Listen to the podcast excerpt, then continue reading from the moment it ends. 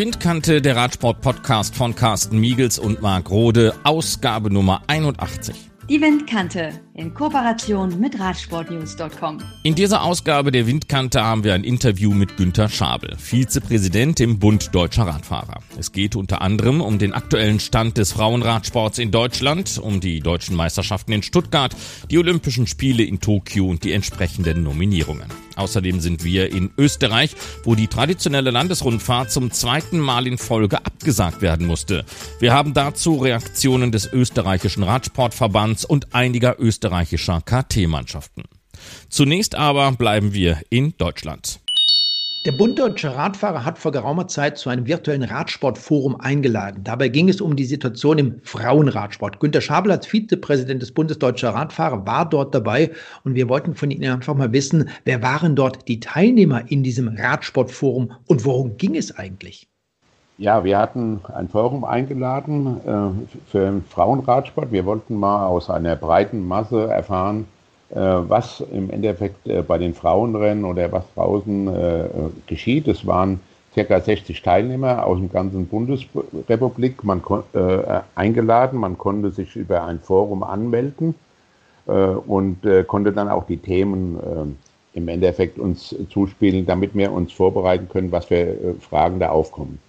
Insgesamt ist das sehr, sehr gut angenommen worden und wir haben auch einige Sachen rausgehört. Mit diesen müssen wir uns äh, kurzfristig oder auch mittelfristig beschäftigen.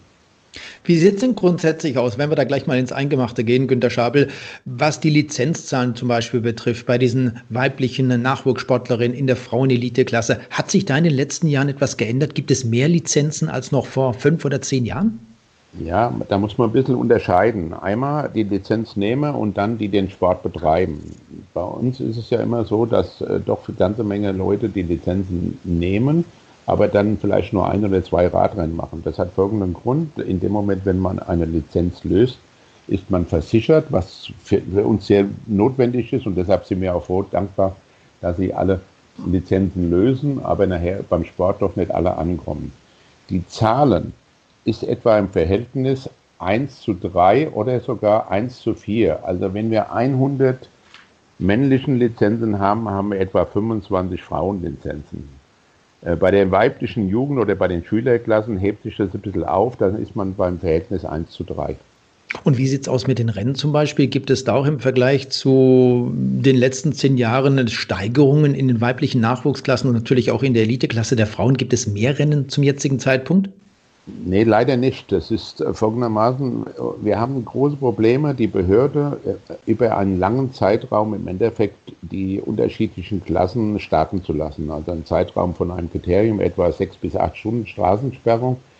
Und wir haben leider in den Frauenklassen ist es so, dass relativ kleine Teilnehmerfelder sind. Also es gab, ich habe ähm, eine Statistik mir machen lassen, wo wir festgestellt haben, dass im Durchschnitt nur teilweise 10 bis 12 Frauen am Start waren. Und wenn wir dann zu dem Veranstalter hingehen und sagen, jawohl, du musst jetzt ein Rennen machen für, äh, die, Frauen über 40 Kilometer und es sind nur 12 am Start, dann haben wir nicht überall den Zuspruch, den wir uns wünschen. Und da muss man sehen, ob man dann auch nochmal irgendwo anders da mit einem anderen äh, ja, Modus vielleicht äh, die Frauen doch da äh, besser in Szene setzen kann. Könnte man denn probieren, wenn die Starterfelder so klein sind, zum Beispiel Hobby- und Lizenzfahrerinnen zusammen in einem Rennen starten zu lassen? Wäre das umsetzbar? Ist sowas denkbar? Das ist umsetzbar. Wir haben ja auch, das ist ja mit den Tageslizenzen, ist das ja schon möglich. Aber wir stellen immer wieder fest, es fahren unheimlich viele Frauen Rad ja, und äh, ich sehe das selber hier in Frankfurt im Stadtgürtel, wie viele Frauen wunderschöne Fahrräder haben, alles dabei haben. Aber für den Leistungssport, wo im Endeffekt wir zuständig sind oder wo mein Gebiet ist, dann ist es doch sehr schwer, da noch einmal welche zu finden, die das machen. Kommen wir doch gleich mal zum nächsten Thema. Was kann man denn machen, um einfach den Radsport, äh, ganz egal welche Radsportdisziplin, für diese weiblichen Nachwuchsklassen, für die Eliteklassen, für die Frauen insbesondere interessanter zu machen, schmackhafter zu machen? Also einmal haben wir ja angefangen, äh, letztes Jahr, da hatte ich mal, glaube ich, schon mal drüber gesprochen in dem Forum, dass wir gesagt haben, ähm, wir haben eine Trainerleit äh, Wahoo-Serie für die Schüler und Schülerinnen entwickelt. Das ist sehr, sehr gut angenommen worden. Ja, jetzt dieses Jahr haben wir das das erste Mal ausgebaut, auch für die weibliche Jugend und für die Jugend. Und bei dem ersten Rennen vor 14 Tagen in Niederpörringen in Bayern waren 120 Starter da. Davon waren es 20, 25 Mädels aus dem ganzen Bundesrepublik. Und es waren etwa 80 äh, Jugendliche da, auch aus der ganzen Bundesrepublik. Und wir hoffen uns aus dieser Serie, dass mehr Mädels den Spaß macht, auf der Bahn zu fahren und dann auch auf der Straße, weil im öffentlichen Raum ist es schon schwieriger wie auf der Bahn. Und der Ansatz ist eigentlich relativ gut.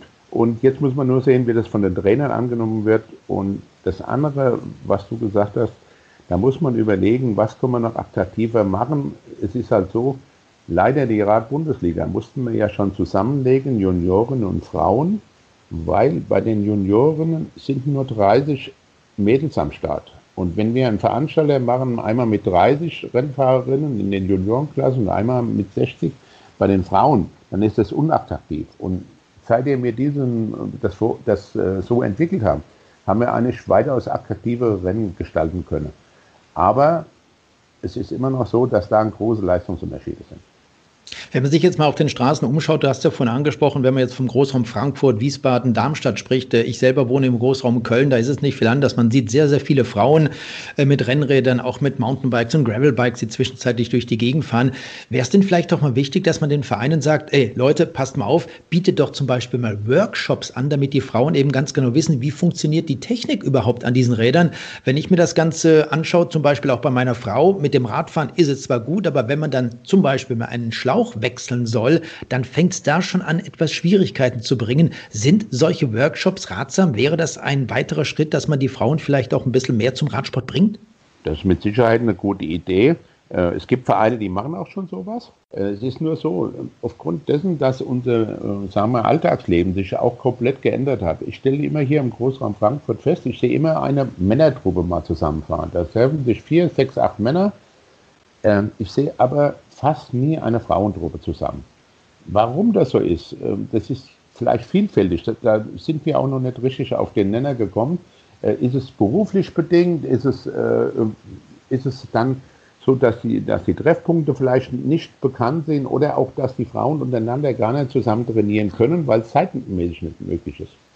Lass uns mal über die Nachwuchssportlerinnen sprechen. Es gibt ja in den Vereinen, in den Verbänden, auch im Bund Deutscher Radfahrer, Trainer, die sich mit den männlichen Sportlern beschäftigen. Wenn man jetzt mehr junge Sportlerinnen in den Vereinen hat, braucht man dazu speziell ausgebildete Trainer? Können das die Trainer, die dort in Vereinen vorhanden sind, einfach so übernehmen? Das ist sehr schwierig. Also wir haben im Endeffekt ja schon mit Katharina Fischer mal eine weibliche Trainerin gehabt, die dann aus beruflichen Gründen nicht mehr weitermachen konnte. Und wir stellen aber fest, dass immer mehr weibliche Trainer sich auch in den Vereinen ähm, erkenntlich zeigen oder, oder was machen. Das ist einfach so. Und das ist auch gut so. Es gibt gute Beispiele mit Heike Schramm in Thüringen. Die ist für den weiblichen Bereich U15 zuständig. Und ähm, ich denke mal, da wird auch kurz oder lang auch da eine Veränderung eintreten, weil die Bedürfnisse von einem 15-jährigen Jugendlichen oder 17-jährigen Jugendlichen oder, oder Mädchen, die sind ganz anders geschaffen wie von einem Jungen. Und da, auch da müssen die Vereine oder auch mir vom Bund Deutscher Radfahrer auch da umdenken. Es wird ja seit langer Zeit über das Gehalt, Preisgeld bei den Frauen und den Männern äh, gesprochen. Ich rede jetzt über den professionellen Radsport. Wie sieht es denn aus mit den Preisgeldern auf Bundesebene, auf äh, Landesverbandsebene? Ist das dort angepasst worden?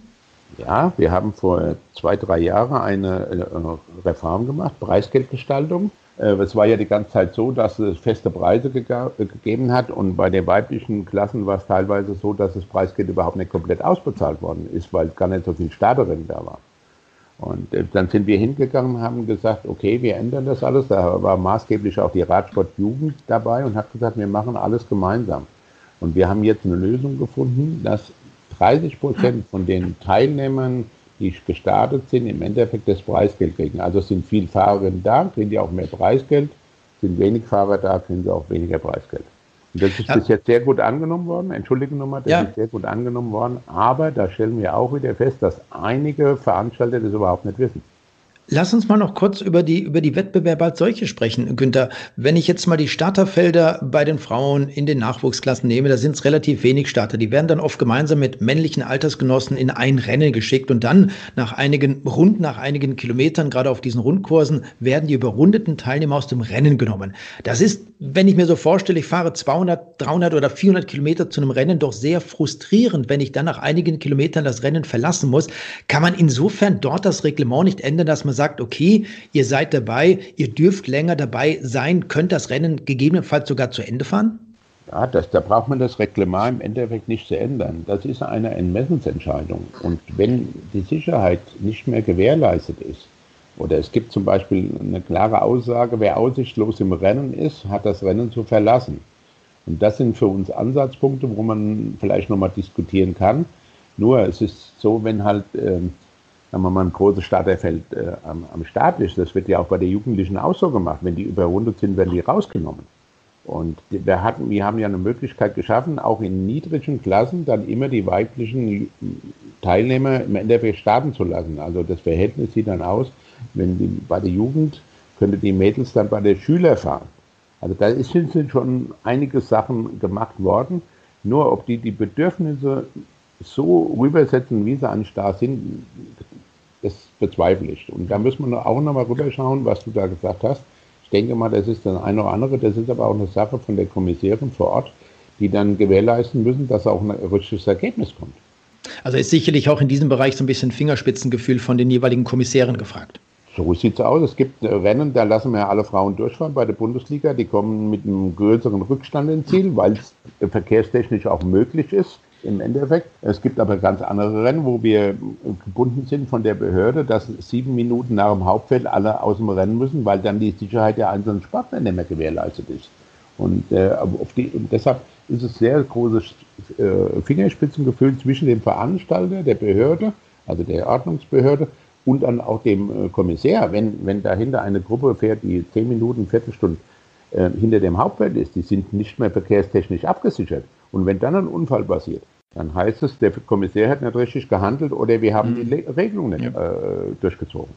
Bei den Männern gibt es ja das Team Radnet Rose. Das heißt, die Nationalfahrer haben dort die Möglichkeit, im Team gefördert zu werden, sage ich jetzt einfach mal, und natürlich auch Rennen zu bestreiten. Das ist äh, mit das Wichtigste überhaupt, sich auch national, international entsprechend zu messen.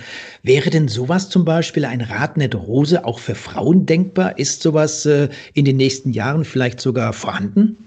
Ist, das ist denkbar. Wir haben schon vor zwei, drei Jahren, nachdem wir das Radnet Rose Drehen ja äh, gegründet haben, wo wir gemerkt haben, jawohl, äh, das ist der richtige Weg, wollen wir das gerne auch bei den Frauen machen. Nur es muss bei den Frauen gewährleistet sein, dass im Endeffekt genauso eine gute Mannschaftsstärke ist, äh, die dann international fahren können. Das ist ein Ansatz, den wir verfolgen. Nur ist es leider dazu braucht man auch Geld und man braucht Sponsoren dazu und äh, das ist uns bis jetzt nicht gelungen. Aber ich denke, trotzdem sind wir vielleicht auf einem guten Weg, dass wir nach Olympia äh, dann noch einmal äh, die, dieses Thema anschneiden sollen.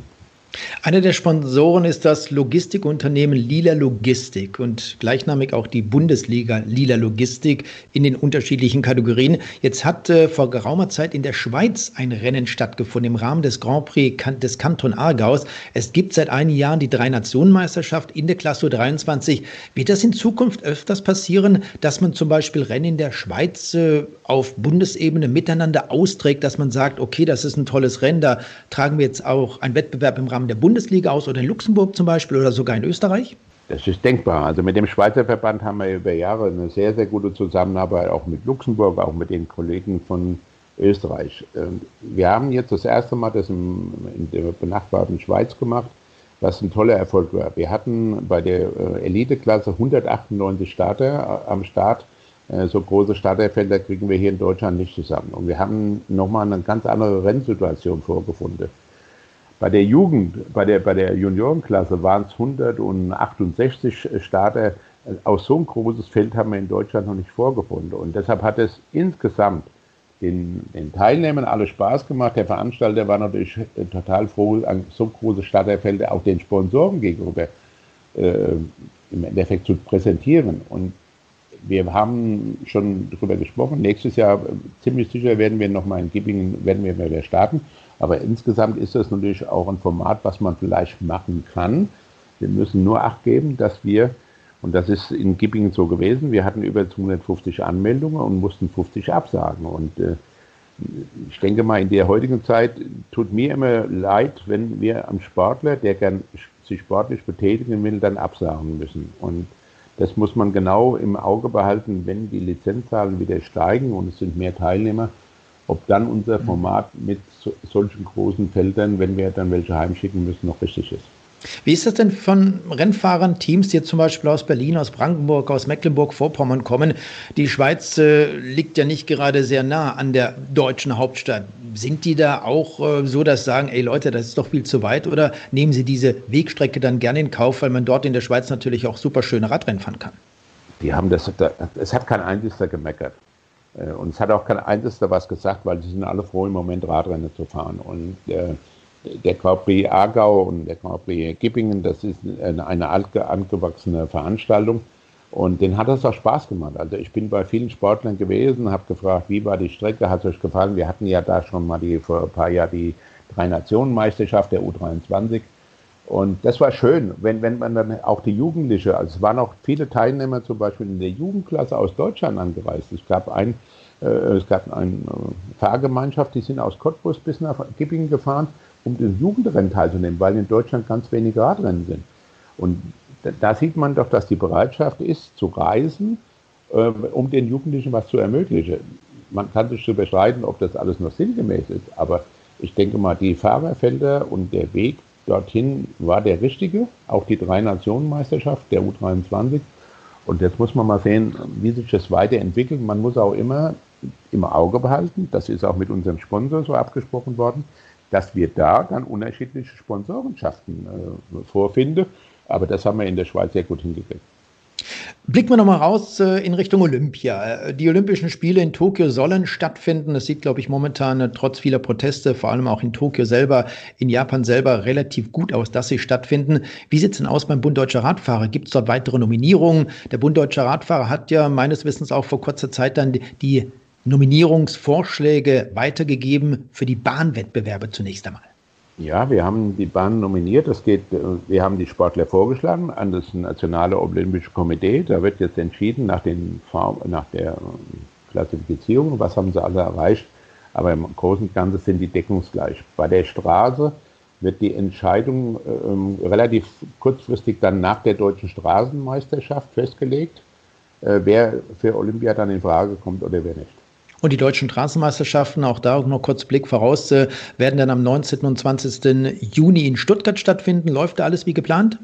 Da läuft alles wie geplant. Da haben wir auch, hat Albrecht Schröder mit seinen Mitarbeitern ein sehr gutes Hygienekonzept hingemacht. Wir haben das ja auf zwei Tage nur äh, noch äh, begrenzt. Äh, da weiß ich, seit gestern Abend haben wir auch sehr, sehr große Starterfelder. Beim Zeitfahren haben wir äh, jetzt schon Meldungen über 200. Äh, da sieht man, dass der Radsport schon boomt. Man muss aber auch vorsichtig sein und nicht nur sagen, die wollen jetzt da Rennen fahren. Das ist wahrscheinlich das einzige Radrennen in ganz Deutschland an dem Tag. Und deshalb haben wir so viele Teilnehmer. Und man muss mal gucken, wenn sich das wieder normalisiert, wenn dann auf einmal vier oder fünf Rennen da sind, ob dann der Boom immer noch mit großen Starterfeldern da ist. Vielleicht noch eine Frage, was die deutschen Meisterschaften betrifft in Bezug auf die Zuschauer. Ich weiß, in der Schweiz zum Beispiel, da werden die Zuschauer gebeten, zu Hause zu bleiben. Die sind dort nicht vorgesehen. Wie sieht es aus in Stuttgart, wenn sich jetzt jemand auf den Weg machen möchte, um diese deutschen Meisterschaften zu besuchen, um einfach mal einen Blick auf die Räder, auf die Profis zu haben? Kann man anreisen? Darf man anreisen? Darf man sich dort an der Strecke aufhalten? Also an der Strecke ist ohne Zuschauer, ist die Genehmigung läuft ohne Zuschauer. Aber es gibt ja einen öffentlichen Raum und den kann man betreten und und und. Nur es ist so gewesen, in der Schweiz, auch da war im Stadt- und Zielbereich nur ganz, ganz wenige Leute zugelassen. Also mit PCR-Test und und und. Das hat man auch sehr, gut äh, gelöst mit dem Zivilschutz. Und wir werden auch in Stuttgart teilweise auf Strecken fahren, wo die Zuschauer überhaupt nicht hinkommen. Also wenn einer schauen will. Der ganze Bereich, was du angesprochen hast, äh, wir trennen doch mal die weiblichen Klassen von den männlichen Klassen.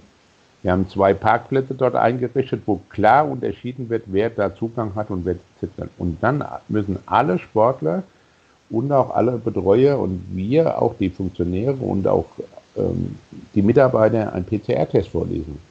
Äh, das sind die Behörden, das sind die Vorschriften und die müssen wir einhalten. Und ich denke mal, wir kriegen das hin. Das hat letztes Jahr am Sachsenring so gepasst, das, hat, das wird auch in Stuttgart so passen, aber ich hätte schon die Bitte, dass der ein oder andere nicht anreist und auch nicht der, dann uns Schwierigkeiten macht, weil es gibt ja eine Möglichkeit, über einen Livestream äh, das ganze Rennen relativ gut zu verfolgen und vielleicht können wir es dann nächstes Jahr wieder bieten, dass wir die Zuschauer zulassen.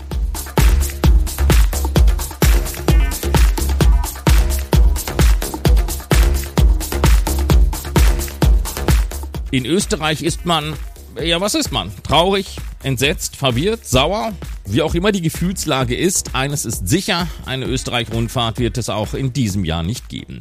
Wie schon im vergangenen Jahr ist die Corona-Krise daran schuld, dass das größte österreichische Etappenrennen nicht ausgerichtet werden kann. Und so bleibt Ben Hermanns ein weiteres Jahr Titelverteidiger. 2020 war es der Lockdown und die Pandemie, die so viele Rennen aus dem UCI-Kalender getilgt hatte. In diesem Jahr sind es finanzielle Probleme, die der österreichische Radsportverband ÖRV als Grund für die Absage anführt eingeführt, weil die hohen Kosten für das Hygienekonzept nicht getragen werden können. War im vergangenen Jahr unisono die Einsicht und das Verständnis da, dass einfach nichts gehen kann, ist die Stimmungslage, vor allem bei den österreichischen Radsportteams, komplett gekippt. Unverständnis und Fassungslosigkeit, die Stimmung bei den Teams, aber zur Ausgangslage. Gerald Potocznik, Vizepräsident des österreichischen Radsportverbands. Also grundsätzlich haben wir alles getan, um die Österreich-Rundfahrt 2021 äh, wieder an den Start zu bringen, beziehungsweise die Rundfahrt zu retten.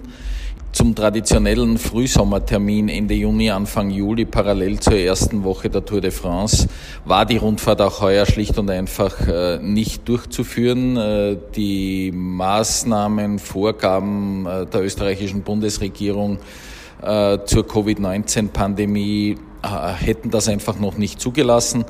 Wir haben uns dann sehr, sehr schnell entschieden, die Rundfahrt zu verschieben, haben beim Weltverband UCI um einen äh, Reservetermin angesucht, haben die Rundfahrt äh, abgespeckt auf nur noch vier, fünf Tage, vier Etappen mit einer Mannschaftspräsentation in die erste Septemberwoche hinein.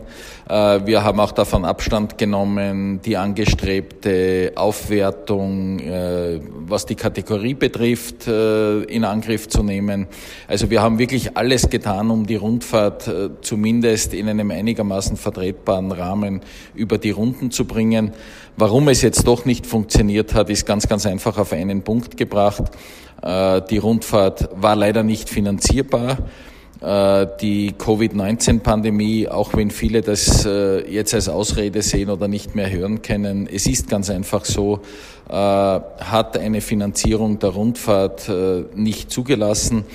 Wir hätten als österreichischer Radsportverband und als, äh, als Präsidium des ÖRV akzeptieren müssen und zugestehen müssen, dass wir mit der Rundfahrt mit einem ganz, ganz erheblichen Minusbetrag budgetieren, dass wir bereits mit einem veranschlagten Minusbudget äh, an den Start der Rundfahrt gehen und das wäre schlicht und einfach äh, verantwortungslos gewesen.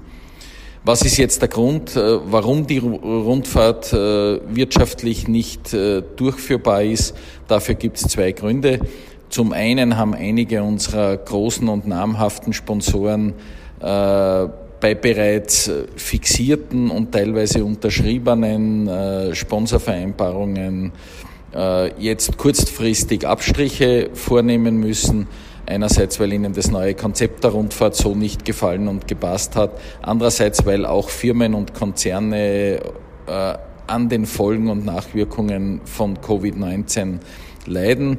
Und andererseits haben auch äh, Etappenorte, insbesondere in den Tourismusregionen, äh, mit dem neuen Termin der Rundfahrt nicht viel anfangen können. Äh, die erste Septemberwoche wäre noch äh, in, in die Ferienzeit in Österreich gefallen und die Tourismusorte und Tourismusregionen haben jetzt, wo es wieder darum geht, Gäste zu gewinnen, Stammgäste zurückzuholen, schlicht und einfach andere Sorgen als eine Radrundfahrt zu beherbergen. Soweit Gerald Potocznik vom ÖRV. Das Verständnis war bei den Verantwortlichen der österreichischen Kontinentalmannschaften aber gering, um es milde auszudrücken. Die Windkante hat Reaktionen eingeholt und wir beginnen mit Thomas Pupp vom Tirol KTM Cycling Team. Ja, als wir vor zwei Tagen äh, telefonisch über die Absage der heurigen Österreich-Radrundfahrt informiert worden sind, äh, war es für mich persönlich und ich glaube auch für meine Teamkollegen nicht sonderlich überraschend, weil die Indizien äh, in den letzten Tagen und Wochen darauf hingewiesen haben, dass äh, das wahrscheinlich im September nicht. Das ist natürlich nicht nur doof, sondern das ist für uns als österreichische Teams äh, sportlich betrachtet natürlich keine gute Situation. Äh, die Österreich-Radrundfahrt äh, gehört, ich glaube, mit, mit Fug und Recht zu den großen Sportmonumenten unseres Landes. Seit 1949 wurde die Österreich-Rundfahrt praktisch ohne Unterbrechung durchgeführt. Die erste Unterbrechung war dann die Pandemie im Jahre 2020 und da hat man Verständnis gehabt, dass man zwar ein bisschen voreilig aber den damaligen Umständen geschuldet die Rundfahrt abgesagt hat. Äh, wir waren da natürlich guter Dinge, auch aufgrund der sich äh, verbessernden Corona-Situation, dass wir 21 eine Rundfahrt haben werden. Für uns als österreichische Conti-Teams ist die Rundfahrt extrem wichtig, auch wenn wir gegenüber unseren Partnern mit vielen Starts bei anderen Rennen auch im Ausland eine entsprechende mediale Öffentlichkeit erzielen können ist natürlich in Österreich der Scheinwerfer der Öffentlichkeit und der Medien jedes Jahr auf die Österreich-Radrundfahrt gerichtet. Und das fehlt uns jetzt zum zweiten Mal. Äh, zum zweiten, sportlich betrachtet, für viele österreichische Fahrer war und ist die Österreich-Radrundfahrt ein wichtiges Sprungbrett. Wenn ich an unser Team denke, Lukas Böstelberger mit seinem Etappenerfolg 2015, äh, das war mit Sicherheit der Türöffner für seine Profikarriere oder der äh, Erfolg Glocknerkönig Gregor Mühlberger oder ein Patrick Konrad, der sie gewonnen hat. Auch der Stern von Felix Großschartner ist letztendlich bei der Österreich-Radrundfahrt aufgegangen. Und darum ist das wahnsinnig schade. Und nachdem wir äh, mit dem ÖRV, ich würde sagen so mit Februar, März beginnend, immer wieder insistierend auch die eine oder andere Telefonkonferenz gehabt haben, wo wir darauf hingewiesen haben, wir brauchen Planungssicherheit als Teams wann und ob überhaupt die Österreich-Radrundfahrt äh, stattfinden wird, weil zum damaligen Zeitpunkt war ja noch der Juni als äh, Termin äh, vorgesehen. Und das war halt dann immer so ein Hinauszögern. Und wir haben auch darauf hingewiesen, vor allem sportlich, dass die Situation gerade für uns Conti-Teams äh, nach dem letzten Jahr ja nicht viel leichter geworden ist. Äh, es ist mittlerweile so, wenn wir uns um ein Rennen der Kategorie 1.2 oder rundfahrttechnisch 2.2 von 2.1 möchte ich gar nicht reden, äh, bewerben, dann bewerben sich ja um diese Plätze nicht 20 oder 25 Teams, sondern mittlerweile 50 oder 60. Gell? Das heißt, wir bräuchten ja eigentlich schon im November eine Planungssicherheit, um unsere Saison des darauffolgenden Jahres planen zu können.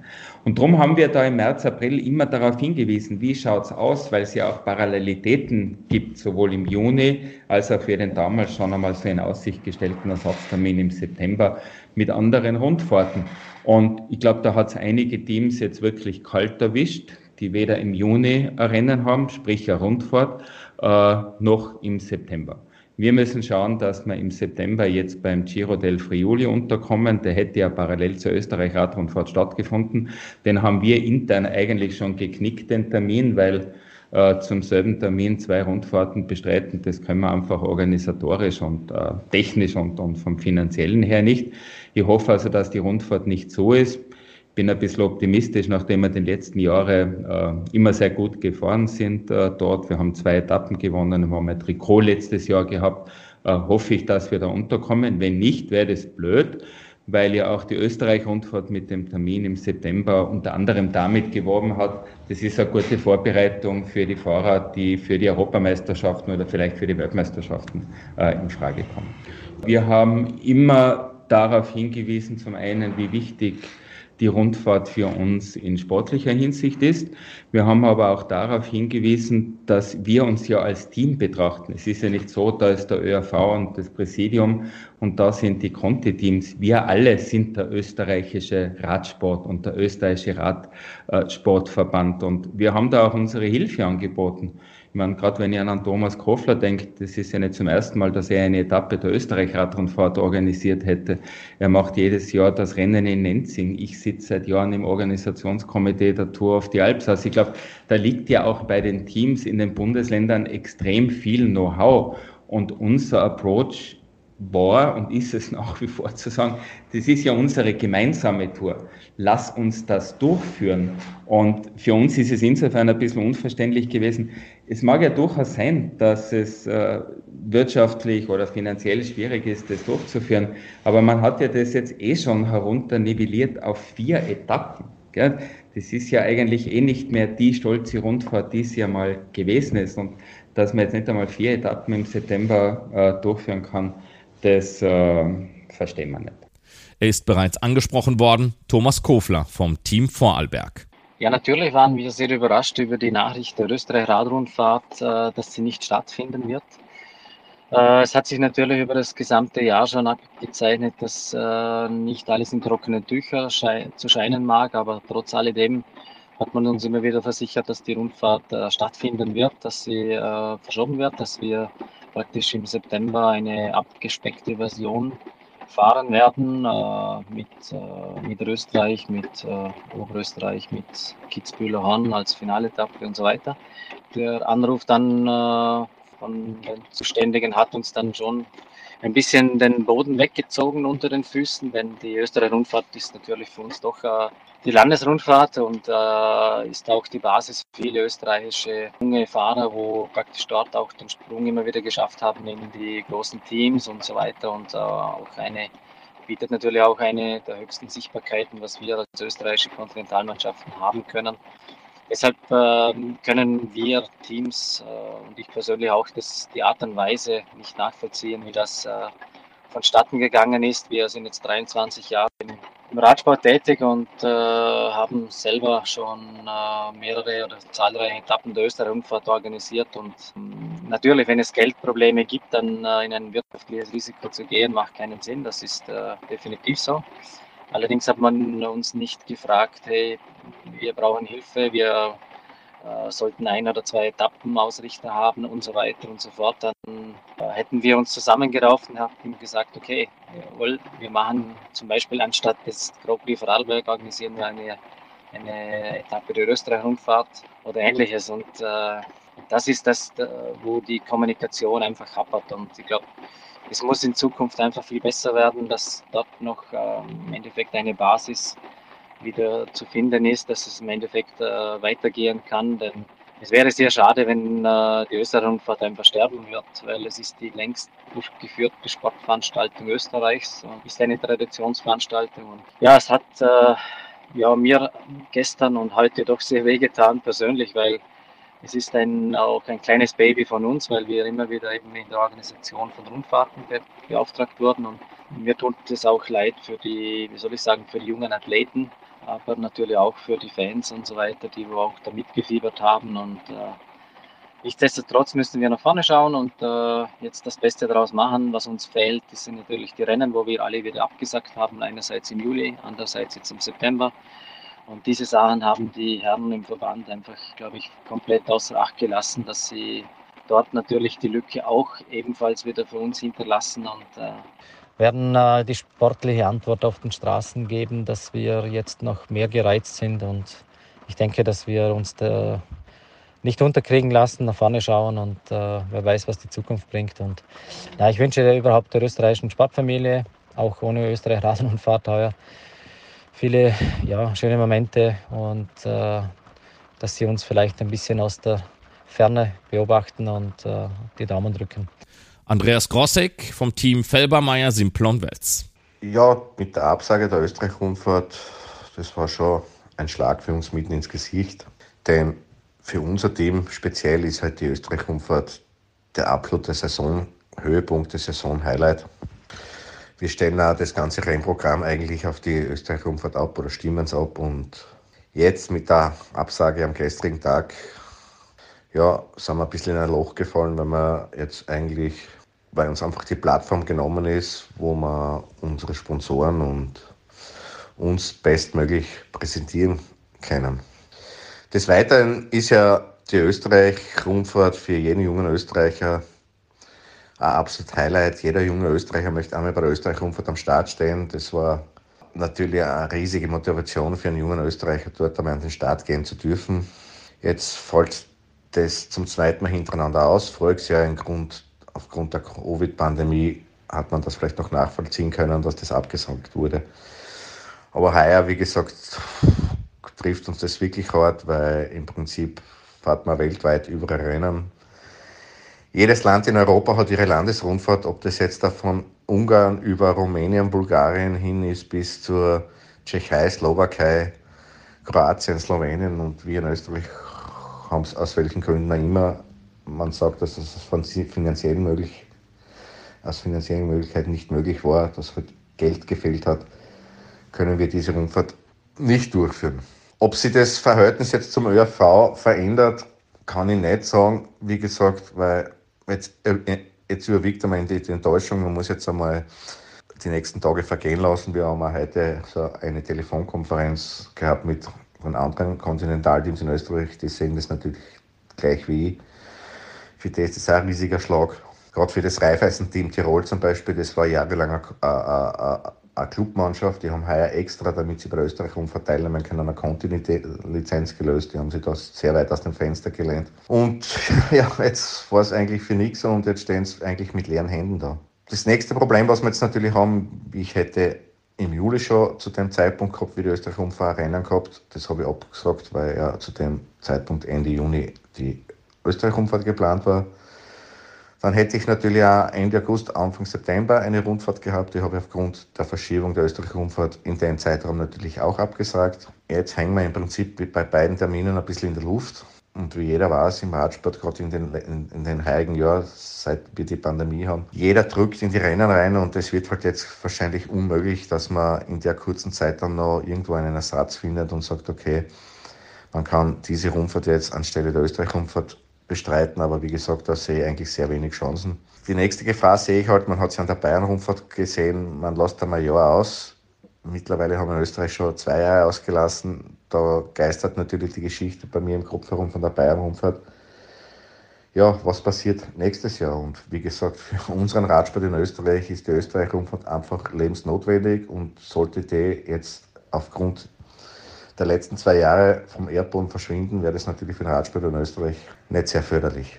Und letztlich noch Andreas Hofer vom Team Rinkhoff Advarik Cycling. Ist natürlich für, für den österreichischen Radsport sportlich gesehen sehr schade. Ähm, für unser Team, für das Team Rinkhoff Advarik Cycling, ähm, wo ich seit diesem Jahr zweiter sportlicher Leiter bin. Für uns als Team ist es natürlich auch schade, dass jetzt die Rundfahrt das zweite Jahr in Folge nicht stattfindet. Ähm, natürlich voriges Jahr aufgrund von Corona.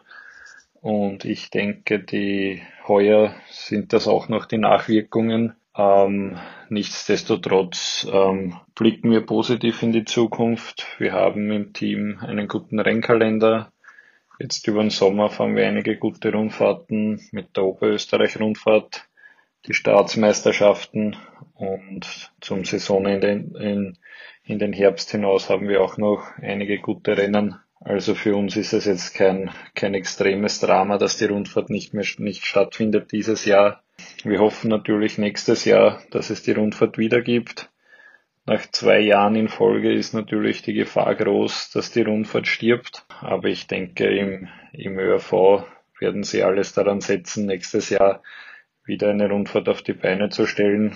Unser Team hat ähm, ja das gleiche Verhältnis zum, zum ÖRV wie davor, sage ich mal. Wir mischen uns da nicht großartig ein. Natürlich wären wir froh, wenn wir in Österreich wieder eine große Rundfahrt hätten, gemeinsam mit dem ÖRV. Aber ich denke, in Zukunft wird es sicher wieder eine große Landesrundfahrt in Österreich sein. Ist die Frage, wie und in welcher Form. Aber wie gesagt, sportlich gesehen sehr schade für den österreichischen Radsport und für alle Teams und die Zuschauer.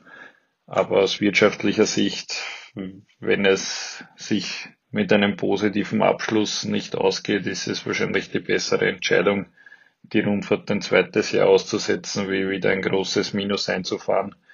ähm, welches der ÖRV dann stopfen muss und auf Kosten vielleicht von, von anderen Nationalteam-Einsätzen geht. Hoffen, dass die restlichen Rennen von unserem Rennkalender stattfinden. Hoffen natürlich, dass unsere Jungs noch einige gute Ergebnisse für uns einfahren.